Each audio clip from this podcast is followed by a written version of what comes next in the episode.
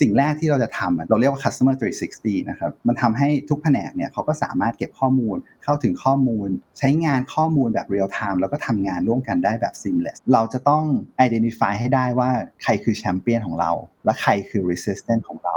คือการทำ digital transformation เนี่ยมันไม่ใช่แค่ digital transformation แต่มันต้อง people transformation ด้วย This is the Standard Podcast. Eye-opening for your ears. The secret sauce.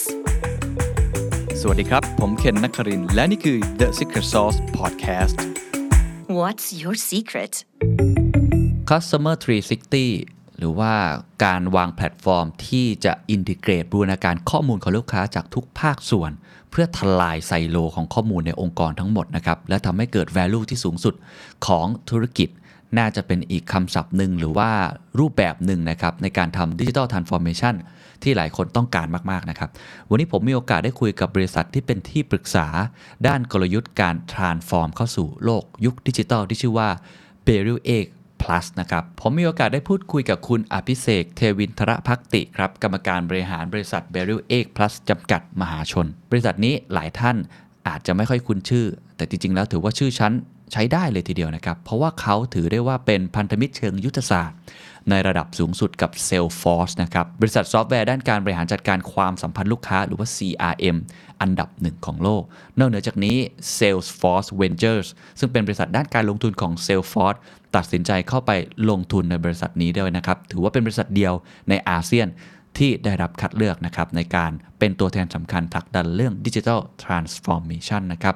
คุณอภิเษกเล่าให้ฟังนะครับว่าเขาน่าจะเป็นคนแรก ๆ ครับ ที่เปิดบริษัท digital transformation consult นะครับตั้งแต่ 12 ปีที่แล้ว โอ้โห ตอนนั้นต้องบอกว่า Facebook เพิ่งเกิดใหม่ๆ เลยนะครับ ก็ถือได้ว่ามาก่อนการระดับหนึ่งนะครับ ช่วงนั้นยังไม่เป็นกระแสฮิตเท่าช่วงนี้นะครับ สิ่งที่เราพูดคุยกันวันนี้เราจะคุยกันในเชิงเทคนิคเลยครับก็คือ road map นะฮะ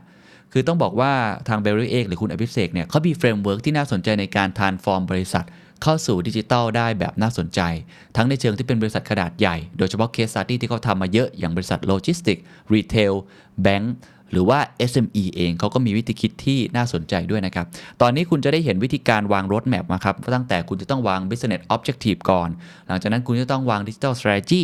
แล้วเสร็จปุ๊บคุณต้องกลับย้อนมาดูครับว่าแล้วช่องว่างหรือ IT capabilities คืออะไร เสร็จปุ๊บคุณต้องปิดช่องว่างตรงนั้นให้ได้ พอปิดช่องว่างตรงนั้นให้ได้ โดยวิธีการทำ customer 360 หรือว่าทำข้อมูลตรงกลางให้ได้ เพื่อเสริมสร้างศักยภาพทางธุรกิจแบบต่างๆ แล้ว ก็จะมีกระบวนการอีกต่างๆ มากมายนะครับจนไปสุดท้ายครับที่กระบวนการเรื่องของ change management หรือการสร้างการเปลี่ยนแปลงเรื่องคนนะครับ ไม่ว่าจะเป็น up skill re skill หรือจะทำยังไงให้เรามีแชมเปี้ยนมากที่สุด ไม่ใช่แค่มีแค่ resistant รวมทั้งทำยังไงที่จะสื่อสารนะครับ หรือจะสร้างคนยังไงนะครับ ในมุมของ build buy หรือ borrow ต้องบอกว่าตอนนี้เป็นตอนที่ทำให้ผมเองเข้าใจความหมายของ digital transformation และได้เห็นทิศทางวิธีการที่น่าสนใจมากนะครับ ลองไปฟังกันดูครับ เริ่มต้นก็คงต้องถามก่อนครับว่า b e r i l Egg Plus คือบริษัทอะไรครับ แล้วก็เห็นว่าโอ้เซลฟอร์ดเข้ามาลงทุนด้วยน่าสนใจมากเลยครับ เล่าให้ฟังนิดนึงได้ไหมครับ บริษัท b a r r i e r Plus เนี่ยเราเป็นบริษัทที่ปรึกษา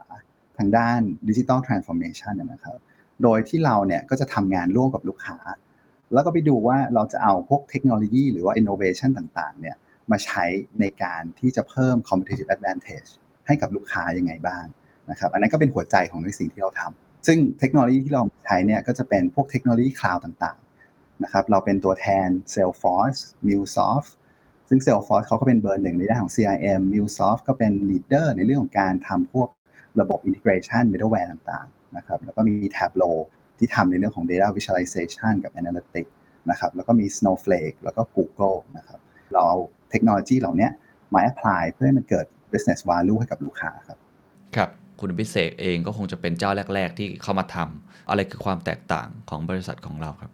จริง ๆ อย่างแรกเลยเนี่ยต้องบอกว่ามันคือประสบการณ์นะครับ คือต้องบอกว่าประสบการณ์ของเราเนี่ยที่เราทำมาประมาณ 12 ปีนะครับจากหลายร้อยโปรเจกต์ที่เราทำมาในแทบทุกอินดัสทรีเนี่ยเราก็สะสมความรู้ไอ้พวกเนี้ยเอาไว้นะครับ เราเจอพวกการทำงาน การแก้ปัญหาเป็นพันๆอย่าง จับมือกันฝ่าฟันโจทย์ที่มันยากยากมาเนี่ยนับไม่ถ้วน สิ่งที่เราเจอเนี่ยในทุกองค์กรคือทุกองค์กรเนี่ยมีพื้นฐานที่มันแตกต่างกัน มีข้อจำกัด มีคนหรือมีปัจจัยอื่น ๆ อีกทั้ง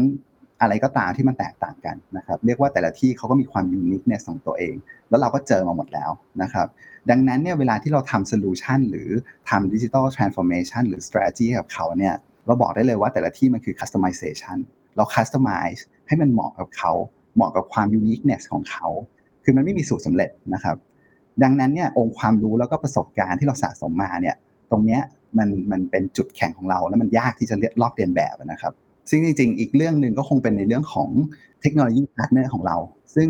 แต่ละคนเนี่ยเขาก็เป็น global leader ในแต่ละด้านนะครับ ดังนั้นเนี่ยเมื่อเราผสมผสานเรื่องของ people กับเทคโนโลยี และประสบการณ์ของเราเข้าด้วยกันเนี่ยซึ่งเราเชื่อว่านี่คือ best of breed model นั่นก็คือจุดแข็งของ b a r 8นะครับ อนนี้คนก็ยังคุยกันอยู่ค่อนข้างเยอะเรื่องดิจิ t a ลทรานส์ฟอร์เมชันนะครับ ตลอดระยะเวลาที่ทำมาเนี่ยผมเริ่มต้นอย่างนี้ก่อนว่า อะไรคือ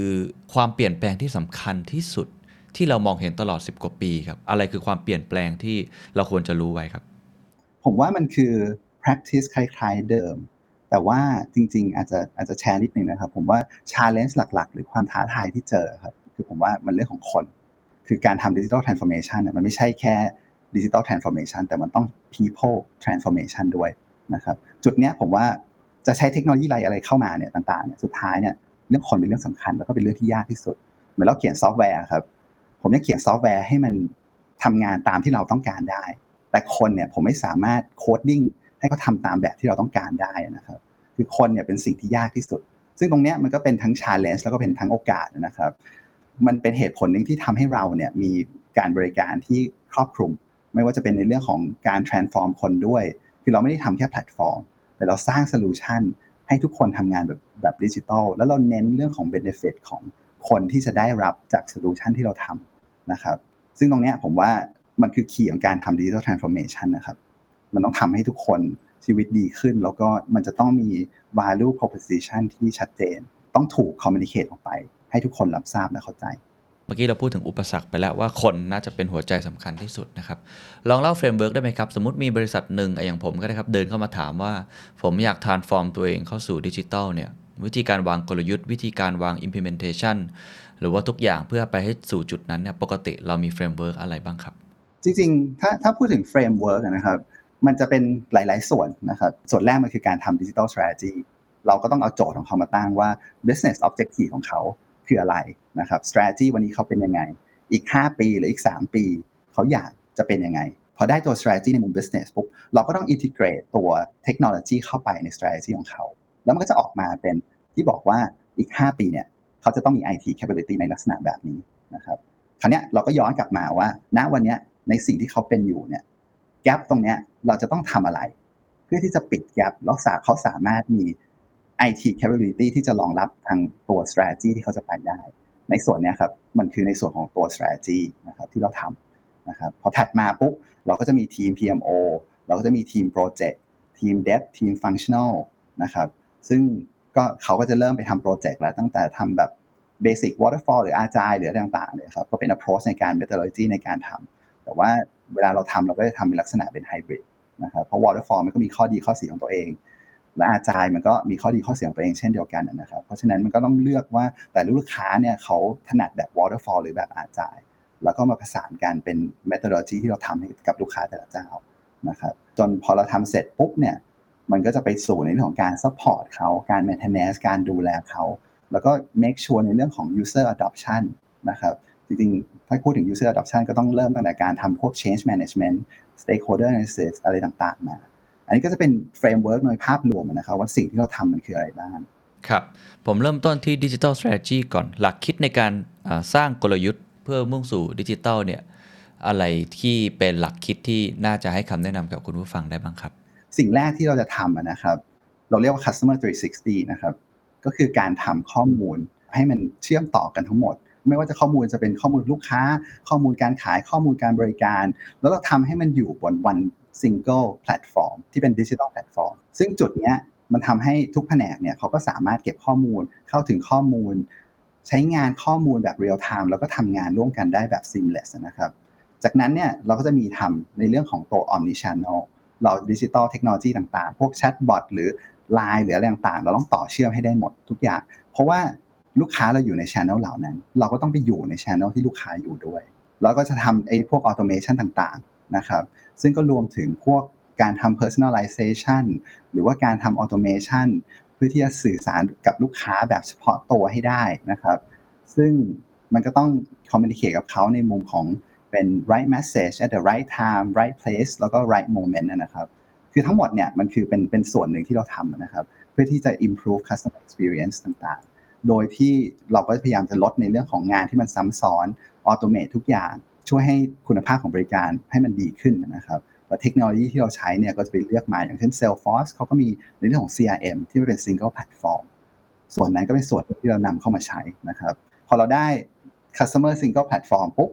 แต่ละฟังก์ชันงานก็จะเป็นเรื่องของ sales service marketing พวกเนี้ยเราก็จะทำ improve ในแต่ละจุดของเขา บวกกับพอได้ transaction ทุกอย่างเข้ามา เราก็จะทำ analytics ข้างบน เพื่อที่จะเอาข้อมูล data ไปใช้ประโยชน์ให้มันได้มากที่สุดนะครับ ครับ ความยากที่สุดคืออะไรครับ ในหลากหลายอุตสาหกรรมก็ได้ครับ เมื่อกี้เราเห็นโลจิสติกผมว่าเราก็เห็นภาพระดับหนึ่ง ถ้าเป็นอุตสาหกรรมอื่นๆด้วยล่ะครับ อะไรคืออุปสรรคที่แบบเราทำมากี่เจ้าเราเจอแบบนี้หมดเลย จนเราต้องมีปิดช่องโหว่หรือว่ามีวิธีการที่จะรับมือกับตรงนี้ครับ คือถ้าเกิดเอาเป็นแบบ pattern หรือ general challenge นะครับ ผมว่าหลายที่ที่เราทำเนี่ยการเกิดของเทคโนโลยีก่อนหน้านี้ครับมันคือว่าทีมเซลล์อยากได้ระบบเขาก็ทำระบบเซลล์ขึ้นมา ข้อมูลเก็บอยู่ในระบบเซลล์ ทีม marketing อยากได้ระบบมาทำอะไรสักอย่างหนึ่งก็มีระบบของ marketingหรือว่าทีม service หรือว่าทีมหลังบ้านหรืออะไรก็ตามนะครับ ที่มันเกี่ยวเนื่องกันทั้งหมดเนี่ยมีระบบของตัวเองหมดเลย แต่ว่าการให้บริการในมุมของ customer journey นะครับลูกค้าคนหนึ่งเขาต้องเดินผ่านในมุมของ marketing sale service แล้วก็ไปหลังบ้านบัญชีอะไรก็ตาม ทุกอย่างมันไม่ connect กันนะครับ เพราะฉะนั้นเนี่ยปัญหามันก็คือว่าเวลาที่ทำเนี่ยเราก็ไม่สามารถให้แบบให้บริการลูกค้าอย่าง seamless หรือเป็นแบบ connected operation ได้ มันไม่สามารถที่จะทำ personalize หรืออะไรพวกนี้ได้เลย อันนี้คือคือจุดที่ผมเจอมาทุกที่นะครับ แต่ถ้าเกิดเราดูอินดัสทรีอื่นจริง ๆ อย่างอย่างสมมุติเราทำให้กับแบงก์แบงก์เองก็มีปัญหานี้เหมือนกัน แล้วแบงก์เนี่ยมีหลายระบบ ผมว่าการที่เราจะสร้างเป็นแบบคำว่า customer 360 ที่เราเรียกกันนะครับ ข้อมูลลูกค้าที่มันครบที่มันอยู่ในที่ที่เดียว และที่ทุกคนมองเห็นว่าลูกค้าคนเนี้ยใช้ service อะไรของแบงก์ได้บ้างเนี่ยอันนี้มันก็เป็น challenge นะครับเพราะมันต้องมีการ integrate กับจากหลายที่หลายแห่งมากนะครับแต่มันต้องเริ่มจากการสร้าง customer 360 หรือการรวบรวมข้อมูลให้มันอยู่ในที่ที่เดียวกันก่อนคำถามคือเมื่อกี้เราเห็นความสำคัญของ customer 360 ใช่ไหมครับ แล้วเราก็เห็นแล้วว่าปัญหาหนึ่งก็คือมันไม่ connect กัน อันนี้ผมอยากรู้ว่าวิธีการ solution ที่ทำให้มัน connect กันเนี่ยปกติแล้วบริษัททำอะไรครับ เข้าไปช่วยทำอะไรบ้างที่ทำให้มัน connect กันได้จริง ๆ แล้วก็ใช้เวลานานเท่าไหร่อะไรคือสิ่งที่เป็นเป็น practice ที่ดีที่ทำให้มันประสบความสำเร็จเพราะผมคิดว่าบริษัทหลายบริษัทประสบปัญหานี้อยู่ ผมก็บริษัทผมก็เป็นคือต่างคนต่างใช้ แต่ละข้อมูลคนละชุดใช้ solution หรือว่าใช้ tools คนละแบบอย่างเงี้ยครับอออยากรู้ว่า how ในการที่จะไอ้ทลายไซโลแบบนี้ทั้งหมดปกติที่ทำจริงๆมันมีเคสอะไรที่เล่าให้ฟังได้ครับ ผมขอเล่าของแบงก์ก็ได้ครับ ถ้าอย่างนั้น จริง ๆ ปัญหาของแบงก์เนี่ยแบงก์แบงก์หนึ่งเขาจะมีระบบเยอะนะครับ ก็คือจะมีระบบพวกแบบ deposit ระบบ loan ระบบ customer information system ระบบอะไรพวกนี้ครับข้อมูลพวกนี้คือเราต้องมานั่ง define กันนะครับเราจะเอาข้อมูลอะไรเข้าระบบบ้าง และนอกจาก define แล้วเนี่ยเราต้องมาดูกันว่าเราต้องใช้ข้อมูล จากที่แหล่ง source ตรงไหน และข้อมูลที่เขาใช้เนี่ยมันเป็นข้อมูลที่ต้องใช้แบบ real time หรือว่าเป็นแบบเลทเป็นหนึ่งวันได้ไหม ซึ่งตรงนี้ยสำคัญนะครับ ซึ่งจริงๆ ถ้าเราไปดูข้อมูลกันกันลึกๆแล้วเนี่ยจะเห็นได้ว่าข้อมูลส่วนใหญ่มันไม่จำเป็นต้อง real time นะครับยกเว้นถ้าคุณเป็น customer service คุณอาจจะต้องตอบคำถามลูกค้า ว่าตอนเนี้ยบัตรเครดิตคุณใช้ไปเท่าไหร่แล้ว เพื่อที่จะตอบคำถามช่วยลูกค้า แต่ข้อมูลสำหรับทีมเซลล์เนี่ยครับเขาอาจจะไม่ต้องใช้ real time เขาเห็นข้อมูลเมื่อวานว่ามีเงินอยู่ ฝากอยู่หนึ่งล้านบาท อะไรพวกนี้ครับ มันต้องมา define กันทั้งหมดนะครับ แล้วก็มัน define ว่าแหล่ง source เป็นยังไง การเอาข้อมูลเข้ามาคือทำอะไร tool ที่จะใช้ อย่างเช่น MuleSoft ก็เป็น tool หนึ่งที่เราใช้ในการทำ integration เข้ามาในระบบตัวของตัว single platform ของเรานะครับ อันนี้ก็จะเป็นในเรื่องของการทำเอาข้อมูลเข้ามาแล้วซึ่งเวลาเราทำเนี่ย เราคงไม่ได้ทำแบบทุกแผนกพร้อมกันหมด หมายความว่า เราคงไม่สามารถทำเซลล์ทำ service ทำ marketing ทำอะไรหลังบ้านหรืออะไรต่างๆ เอาข้อมูลมาพร้อมกันหมดทีเดียวนะครับ แล้วจริงๆ แบงก์เองเขาก็จะมีพวกแบบ retail corporate SME ซึ่งวิธีการขายหรือวิธีการทำงานของเขาเนี่ยมันมันแตกต่างกันโดยสิ้นเชิง ซึ่งเราก็จะทำ roadmap ว่าส่วนแรกส่วนเริ่มต้นเราจะเริ่มต้นจากทีม retail banking ก่อน เพราะ impact น่าจะสูงสุด ค่อยขยายเป็นในเรื่องของการขายสำหรับ SME banking สำหรับอ่า corporate banking หรืออะไรก็ว่ากันไป แล้วค่อยขยายไป call center นะครับ ซึ่งข้อมูลของ customer 360 เนี่ยเราก็จะ define ตั้งแต่ต้นว่าใครต้องใช้อะไรบ้าง ซึ่งมันก็ต้องแน่นอนมันก็ต้องผ่านการแบบคุยกับทาง business user ว่าเขาต้องการ requirement แบบไหนเขาทำงานยังไง ต้องเข้าใจ business process ของเขา ว่าการวิ่งของการทำงานของเขาบวกกับการวิ่งของข้อมูลมันจะต้องวิ่งยังไง ก็ต้องคุยกับ IT มา define กันว่า data structure จะเป็นยังไง ข้อมูลต่างๆ ที่ต้องใช้มาจากที่ไหน แล้ววิธีการเข้าเอามายังไง รับเพราะฉะนั้นอันเนี้ยพอเราได้ตัว requirement พวกเนี้ยมันถึงเอาเอามาในเรื่องของการ dev หรือมา build ต่อเพื่อที่จะทำในส่วนของตัวระบบขึ้นมาได้นะครับ แล้วมันก็ผ่านการ testing อะไรต่างๆไปนะครับครับ เห็นภาพครับเป็นกระบวนการครับ define ข้อมูลให้ชัดก่อน แล้วก็ดูว่าแหล่งที่มาเป็นยังไงนะครับแล้วก็ดูว่ามันเป็นข้อมูลแบบไหนฟิลเตอร์ดูว่าจะต้องใช้แบบ real time ไหมหรือจริง ๆ แล้วรอได้นะครับแล้วก็เอา tools ต่างๆเนี่ยเข้ามาใช้วาง roadmap แล้วก็ที่ผมคิดว่าเมื่อกี้สำคัญคือค่อย ๆทำทีละส่วนก่อน โดยคุยกับ business user ว่าเขาต้องการอะไรบ้างนะครับแล้วก็ทำคุยกับ IT ทำ data structure ขึ้นมาเนาะแล้วก็เอาสุดท้ายก็ทำ roadmap ให้มันชัดเจนนะครับว่าแต่ละส่วนแต่ละส่วนจะมารวมตัว กันยังไงนะครับ ปกติใช้เวลานานไหมครับทำลักษณะแบบนี้ครับ จริงๆต้องบอกว่ามันแล้วแต่ complexity ของแต่ละที่ด้วยนะครับ ถ้าเป็น project แนว strategy เนี่ยการ define อย่างที่ผมบอกว่า define ในเรื่องของ objective อะไรต่างๆทำ roadmap เนี่ยมันจะอยู่ประมาณ4-5 เดือนนะครับในการทำแต่ถ้าเป็น project เรื่อง IT implementation เนี่ยจริงๆมันมันขึ้นอยู่กับความ complex ของ project เลย ถ้าผมทำให้แบงก์กับผมทำให้กับบริษัท SME เนี่ย SME ผมอาจจะใช้เวลาเดือน 2 เดือนนะครับหรืออาทิตย์ 2 อาทิตย์ได้ แต่ว่าทำให้แบงก์เนี่ย ยังไงก็ตามนะครับ มันมันมันก็จะใช้เวลาค่อนข้างนานนะครับ แต่เราก็พยายามจะทำเป็นลักษณะเป็น sprint นะครับ ให้มันสั้นลงและให้เขาเริ่มใช้ได้ก่อน แล้วค่อย enhance จากตัวนั้นไปเรื่อยๆ เพราะฉะนั้นจริงๆไอ้แพลตฟอร์มที่เราเลือกมันก็สำคัญ มันต้องเป็นแพลตฟอร์มที่มีความ agile หรือ agility สูง อันนี้ก็เป็นจุดที่สำคัญนะครับ อีกอีกมุมหนึ่งที่เราต้องมองก็คือว่าความ complex ของมันมันก็อาจจะรวมถึงอย่างเช่นแบบ ถ้าเป็นแบงก์อย่างเงี้ยครับมันก็จะต้องแบบมีเรื่อง security ค่อนข้างสูงเหมือนกัน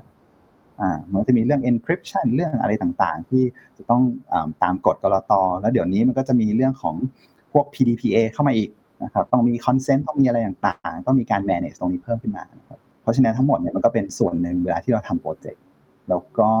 change management ก็เป็นเรื่องสำคัญ ก็ตั้งแต่การทำพวก stakeholder analysis ในมุม process ในมุมของแบบ skill gap ของเขา แล้วคนที่จะโดน impact คือใครบ้างลูกค้าด้วยหรือเปล่าอะไรเงี้ยครับแล้วก็ต้องมา define ว่า communication plan ของเราหรือวิธีการที่จะ communicate กับพนักงานหรือกับลูกค้าต้องทำยังไง จนไปถึงในเรื่องของอการ training พนักงานนะครับว่าจะทำยังไงที่ให้เขาพร้อมกับการเปลี่ยนแปลงครั้งนี้นะครับ คือเห็นภาพทั้งหมดหรือว่าตั้งแต่ high level ดู objective ก่อนนะครับดู strategy ก่อน นะครับแล้วก็ดูความ complexity ของมัน เสร็จปุ๊บ อันที่ 2 ก็ที่เราคุยกันเมื่อกี้คือเรื่อง how แล้วก็เข้าไป approach ในรูปแบบไหนก็จะมีรถแบบ แล้วก็ต้องทำกลับมาทำ change management ในเรื่องของคนนะครับ ว่าเขาเข้าใจเรื่องนี้มากน้อยแค่ไหนนะครับผมเห็นภาพ how ทั้งหมดแล้ววิธีการ ทีนี้ต้องถามต่อว่าอตอนนี้อะไรที่มันเป็นเรื่องที่เป็นเทรนด์ใหม่ๆ บ้างครับ ในการทำ digital transformation เพราะผมเข้าใจว่ามันเป็น dynamic เนาะคือมันไม่ได้ทำครั้งเดียวจบมันต้องทำแล้วมัน maintenance แล้วก็ต้องทำต่อไปอีกยุคผมยกตัวอย่างเช่นไอ้ยุคนี้อะมันเริ่มเข้าสู่ยุคของบล็อกเชนยุคใหม่ ๆ แล้วคริปโตเคอเรนซีอย่างเงี้ยเราต้องมองไอ้ภัยตรงนี้ยังไง หรือ cyber security ก็มีภัยใหม่ ๆ มาตลอดเวลา อะไรคือ next wave ของการทำ digital transformation นะครับคือคือเรื่อง omni channel เนี่ยผมว่าหลายที่มันมีปัญหาอย่างเช่น แบบเวลาเขามี Facebook หลายหน้ามีอะไรต่างๆ ในโซเชียลมีเดียหลายจุดเนี่ยครับเขาต้องไปตอบในแต่ละจุดนะครับเวลาเขาไปตอบแต่ละจุดเนี่ยมันใช้คนแล้วมันใช้ effort แล้วมันไม่ได้ SLA ตามที่เขาต้องการ คือลูกค้ามันไม่ใช่แค่โทรศัพท์หรือมีหน้าร้านอย่างเดียวนะที่เขาจะทำสิ่งที่เขาต้องทำเนี่ยเขาต้องทำ omni channel ให้ได้ แล้วก็รวบรวมข้อมูลพวกเนี้ยที่เราบอกว่า customer 360 มันต้องรอบรวบรวมข้อมูลโซเชียลของเขาเข้ามาให้ได้ด้วยนะครับพอรวบรวมเข้ามาเสร็จปุ๊บเนี่ยมันก็จะเป็นในเรื่องของว่าจะทำไงที่จะตอบโจทย์ลูกค้าที่อยู่ในแต่ละช ANNEL ให้ได้ครบนะครับผมว่า Omni Channel เนี่ยผมเห็นเลยว่าตอนนี้แต่ละที่นี่เร่งทำกันอย่างเต็มที่ AI ก็เช่นเดียวกันนะครับ การที่จะเอา Data ที่เก็บมาอยู่ แล้วมาใช้ให้ได้เกิดประโยชน์มากที่สุด ในมุมของการทำ customer segmentation การทำ product recommendation การทำอะไรต่างๆ ที่ enhance ที่ที่สิ่งที่เขา offer ต่อนะครับเราจะเอา AI เข้ามาใช้ให้เกิดประโยชน์เนี่ยได้รูปแบบไหนอย่างไรบ้างครับ คือผมว่า AI มันเป็นเรื่องที่เรารู้สึกว่ามันใหม่เนาะบางที แม้ว่าเราจะได้ยินมาเยอะก็ตาม แต่เราก็ยังไม่แน่ใจว่าเราจะมาใช้กับเรา ในในแองเกิลไหนได้บ้างนะครับ มุมหนึ่งเมื่อกี้อย่างที่พูดเรื่องการตลาดจริงๆ ผมว่ามีอีกหลายมุมเนี่ยปกติเวลาเราเข้าไปช่วยทำเนี่ยเราเข้าไปช่วยทำอย่างไรได้ครับ ในมุมที่หนึ่งนะครับคือมันจะมี use case อยู่แล้วล่ะ เราก็จะ work กับทางทาง partner เทคโนโลยี partner ของเรา ว่าแต่ละ industry มี use case อะไรบ้าง ที่เราหน่านำมาใช้นะครับถ้าสมมติในมุมของแบงค์คือแบงค์มี Data เยอะมาก เอาข้อมูลของลูกค้าเนี่ยมาปั่นนะครับเพื่อที่จะหาว่า แคมเปญที่เขาจะออกมาเนี่ย มันควรจะให้กับลูกค้าคนไหน ตามโปรไฟล์ของเขา ตามพวก RFM โมเดลพวก recency frequency และ monetary ว่าคนนี้ซื้อเยอะแค่ไหนอะไรต่างๆนะครับตาม location ของเขาตาม branch สาขาที่เขาเข้าไปบ่อย หรือตาม channel ที่เขาใช้ตาม transaction ของเขา ตาม product holding ที่เขาถืออยู่นะครับพอออกมามันก็จะออกมาเป็นโมเดลที่บอกว่าอ่าลูกค้ากลุ่มนี้เวลาทำ offer หรือทำแคมเปญหนึ่งเนี่ยควรจะ offer กับลูกค้ากลุ่มนี้ อันนี้ก็เป็นโมเดลที่หนึ่งนะครับถ้าเป็นในมุมของ customer service ก็อาจจะดูว่า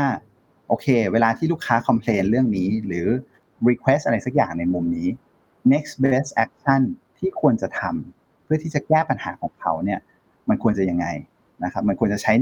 ไปที่ knowledge article ตัวนี้นะ ตอบแบบนี้นะ แล้วก็ต้องแถมตัวนี้ด้วยหรือทำอย่างนี้ด้วยนะ แล้วลูกค้าคนนี้จะมี satisfaction score ที่กลับมาที่อยู่ที่เท่าไหร่ คือมัน predict ไปล่วงหน้า นะครับ based on คำถามหรือ based on inquiry หรือ request ที่เจอครับไอ้พวกตัวอย่างเหล่านี้เนี่ยพอเราไปทำจริงอะเออไอความยากที่สุดนี่มันมันคืออะไรครับ ในการที่เราจะทำอะไรก็ได้ให้มันเป็น full potential จริง ๆ แบบ เราสามารถพูดได้ว่าเฮ้ยเราเป็น AI แบบเอ่อ driven อย่างแท้จริงแล้วแบบเนี้ยครับปกติที่เราเข้าไปช่วยให้คำปรึกษาเนี่ยอะไรคือสิ่งที่ยากที่สุด เราทำยังไงให้มันเกิด full potential AI จริงคือผมว่ายากที่สุดคือเรื่องของ Data ๆอืมคือการ collect ข้อมูล ข้อมูลที่มีประโยชน์ที่มันใช้ได้นะครับ เพื่อที่จะมาทำตัวโมเดลหรืออะไรต่างๆเนี่ยแบงค์เขาถึงทำก่อนเลยเพราะว่า Data เขาเยอะเขาสามารถเอา Data เหล่านั้นมาใช้ได้ แต่ถ้าเป็นบริษัททั่วไป SME เริ่มต้นคือไม่ต้องคิดถึง AI เลยครับ แค่คิดว่าจะทำ single platform ก่อนนะครับทำ customer 360 ก่อนพอ แล้วค่อยไปใช้ต่อ แต่มันต้องเริ่มครับ นั่นคือ challenge อันที่หนึ่งที่มีนะครับแล้วอันที่สองก็คือว่า คือการทำโมเดลมันมันก็คล้ายๆเป็นเจอร์นี่ที่มันต้องปรับโมเดลไปเรื่อย ให้มันมีความแม่นยำมากขึ้นนะครับ อันนั้นมันก็ใช้ effort แล้วก็ใช้เวลาในการทำไปเรื่อยๆนะครับอันนั้นก็เป็นอีกจุดหนึ่งแล้วถ้าถามว่าจุดที่ 3 คืออะไร ผมว่าคนที่ทำได้ที่เป็นอย่างพวก data scientist คุณเคนก็น่าจะรู้ดีว่าปริมาณมันน้อย talent มันน้อยนะครับในตลาดก็อันนั้นก็เป็นอีก challenge หนึ่งที่มันทำให้มันมันยากขึ้นนะครับทีนี้พอเราพูดถึงในมุมของ AI หรือว่าเทรนด์ใหม่ ๆ ที่ผมว่าน่าสนใจมากแล้วเนี่ยนะครับ อยากจะชวนคุยต่อเรื่อง change management นะครับทราบว่าก็บริษัทก็ช่วยทำด้วยใช่ไหมครับปกติแล้วเวลาวิธีการทำอะไรคือคือ how ที่จะทำให้มันเกิด change ได้อย่างมีประสิทธิภาพสูงที่สุดนะครับผมว่าก่อนอื่นเลยเนี่ยโปรเจกต์หรือ value ที่มันได้จากโปรเจกต์เนี้ยมันต้องถูก define ให้มันชัดเจนว่า value มันคืออะไร จากนั้นมันก็จะเข้าในส่วนส่วนของว่าเราจะต้องเข้าไปแบบมองในแต่ละมุมว่ามันมี risk ตรงไหนบ้าง ทางเซลล์จะเห็นด้วยทาง marketing จะไม่เห็นด้วย หรือทางแต่ละแผนกจะไม่เห็นด้วย เราต้องเข้าใจเขาครับว่าเขาคิดยังไง และเหตุผลที่เขาไม่เห็นด้วยคืออะไร แล้วเราต้องปรับยังไงให้เขาเห็นด้วยหรือให้เขาโอเคกับระบบที่ทำมานะครับพอเราได้ตรงนี้มาปุ๊บเนี่ยมันก็จะเป็นในเรื่องของการทำวิเคราะห์ว่า เวลาเราทำ change เนี่ยมันมี impact กับใครบ้าง ไม่ว่าจะเป็นในมุมของการทำงาน process ที่เปลี่ยนแปลงไป หรือว่าเทคโนโลยีระบบใหม่ที่เขาต้องมาใช้ หรือว่าในมุมของ skill gap ที่เขามีอยู่นะครับเราก็ต้องมา define เพื่อที่จะรู้ว่าไอ้ gap เหล่านี้เราจะปิดมันยังไง เราจะต้อง identify ให้ได้ว่าใครคือแชมเปี้ยนของเรา และใครคือ resistant ของเรานะครับเพื่อที่เราจะ personally หรือหาวิธี address กับคนเหล่านั้นได้ แล้วจากนั้นมันก็จะเป็นในเรื่องของการทำ communication plan ละแล้วก็ทำ communication ออกไป ในแต่ละช่วงเวลาของโปรเจกต์ ให้เขารับรู้ตั้งแต่ต้นโปรเจกต์มีโปรเจกต์นี้นะเราต้องการ support จากคุณ แต่หลักๆ เลย ผมว่าคีย์มันคือต้องทำให้เข้าใจว่า value proposition ของโปรเจกต์นั้นมันคืออะไร แล้วมันมีประโยชน์จริง ๆ ใช่ไหมทำไปมันต้อง make sure ว่าชีวิตเขาต้องดีขึ้นนะ หรืออะไรสักอย่างมันต้องดีขึ้นนะ ถ้าตรงนี้ไม่ชัดอะคุณทำ change management ดีแค่ไหนผมว่าก็ไม่รอดนะครับ ครับ ชัดเจนครับเห็นด้วยครับว่าถ้าเกิดเปลี่ยนแล้วไม่ดีไม่รู้จะเปลี่ยนไปทำไมนะฮะเปลี่ยนแล้วก็ต้องดีขึ้นถูกไหมฮะเมื่อกี้มี 2 ประเด็นที่อยากจะต่อยอดคำว่า gap ครับ ที่บอกว่า gap เหล่านี้จะปิดยังไงเนี่ย ส่วนใหญ่ gap ที่เราเจอในองค์กร เวลาเราไปทำ change management คืออะไรครับ แล้วเราปิดมันยังไงครับ ระบบที่เราทำหรือที่ที่เราเห็นมาเนี่ยที่มันจะไม่ work เนี่ย มันคือว่าเมื่อก่อนเขาเคยกรอกข้อมูลแค่นี้ เขาเคยกดคลิกเท่านี้ วันนี้เขาต้องมากดมากขึ้น ต้องมาคลิกมากขึ้นอืมเพิ่มงาน ใช่ถ้าเพิ่มงานปุ๊บผมว่าจบ ผมว่าไปไม่รอด คือเราต้องหา automation เราต้องหาอะไรสักอย่างมาช่วยเขาให้ได้ ระบบมันจะต้อง automate ให้มากที่สุดให้เขากรอกน้อยที่สุดนะครับ เพราะฉะนั้นคือมันต้องลดงานให้ได้อะถ้าไม่ลดงานเนี่ย อย่างที่ผมบอกคือมันไปไม่รอดแน่นอน อีกอันหนึงที่ผมคิดว่าน่าจะเป็น gap ใหญ่เหมือนกัน แล้วก็ไม่แน่ใจว่าที่นี่ทำด้วยหรือเปล่าคือพวก skill ต่างๆ ปกติเรามีแนวคิดเหล่านี้ยังไงครับ เมื่อกี้มันยกตัวอย่างแค่การกรอกข้อมูลเพิ่มเนาะซึ่งมันไม่ได้ซับซ้อน แต่ว่าเวลาเราทำดิจิ t a ลทรานส์ฟอร์เมชันเนี่ยโอ้โหมันต้องการ skill ใหม่ๆเยอะนะครับก็มันก็มีหลาย choice จ้างคนใหม่ไปเลยจ้าง consult หรือว่าต้องไป upskill reskill เขาปกติเราแนะนำลูกค้ายังไงครับจริงๆ หลักๆ มันก็คือ build buy borrow ถูกไหมครับ ในเรื่องของไอ้ skill ที่เขามีอยู่นะครับ ก็ถ้า build ก็ ก็จะใช้เวลาหน่อย build จาก internal นะครับ ถ้า buy ก็ซื้อคนมาเลยนะครับถ้า borrow จริงๆ ก็เป็นส่วนที่เราทำถ้าเกิดเขาต้องการ support ต้องการแบบคนไปนั่งกับเขาที่จะช่วยในเรื่องของการทำให้เขาสามารถที่จะเรียนรู้ตรงนี้ได้หรือต่างๆเนี่ยครับเราก็มีจริงๆ เรื่องของเทรนนิ่งหรือเรื่องของต่างๆ เราก็สามารถ offer ได้ แต่วิธีที่ work สุดก็คือการที่เอาคนของเราไปนั่งกับเขา แล้วก็ช่วยกัน resolve ต่างๆ หรือช่วยกันทำงานเป็นเป็น one team ครับ นั่นก็คือ goal ของเราที่ที่เราต้อง make sure ว่าแบบคือ customer success is our success อะครับ คือเราทางบริษัทผมเนี่ยจะประสบความสำสำเร็จได้เนี่ย คือเราต้อง make sure ว่าลูกค้าเราประสบความสำเร็จก่อนนะครับ นอกจากเรื่องแก p แล้วก็คือเราจะเริ่มเห็น 2 สายเนาะก็คือแชมเปี้ยนนะครับกับ resistant ก็คือคนที่เขาเขาพร้อมไปเลยกับคนที่ยังต่อต้านอยู่ ปกติเราจัดการกับ 2 กลุ่มนี้ยังไงครับแชมเปี้ยนนี่เราต้องไปเชิญเขามานะครับ ถ้าไม่เชิญก็ต้องต้องขอให้ทางผู้บริหารช่วยช่วยหน่อยนะครับ ให้ผู้บริหารเป็นแชมเปี้ยนนะครับ แล้วเขาต้องทำให้เขาเป็นเป็น super user ด้วยเขาต้องเข้ามา involve ในโปรเจกต์เยอะหน่อยนะ เวลาที่มีปัญหาคนก็จะไปหาเขาค่อนข้างเยอะ แต่ถ้าในมุม resistant เนี่ยมันก็มันก็หลายวิธี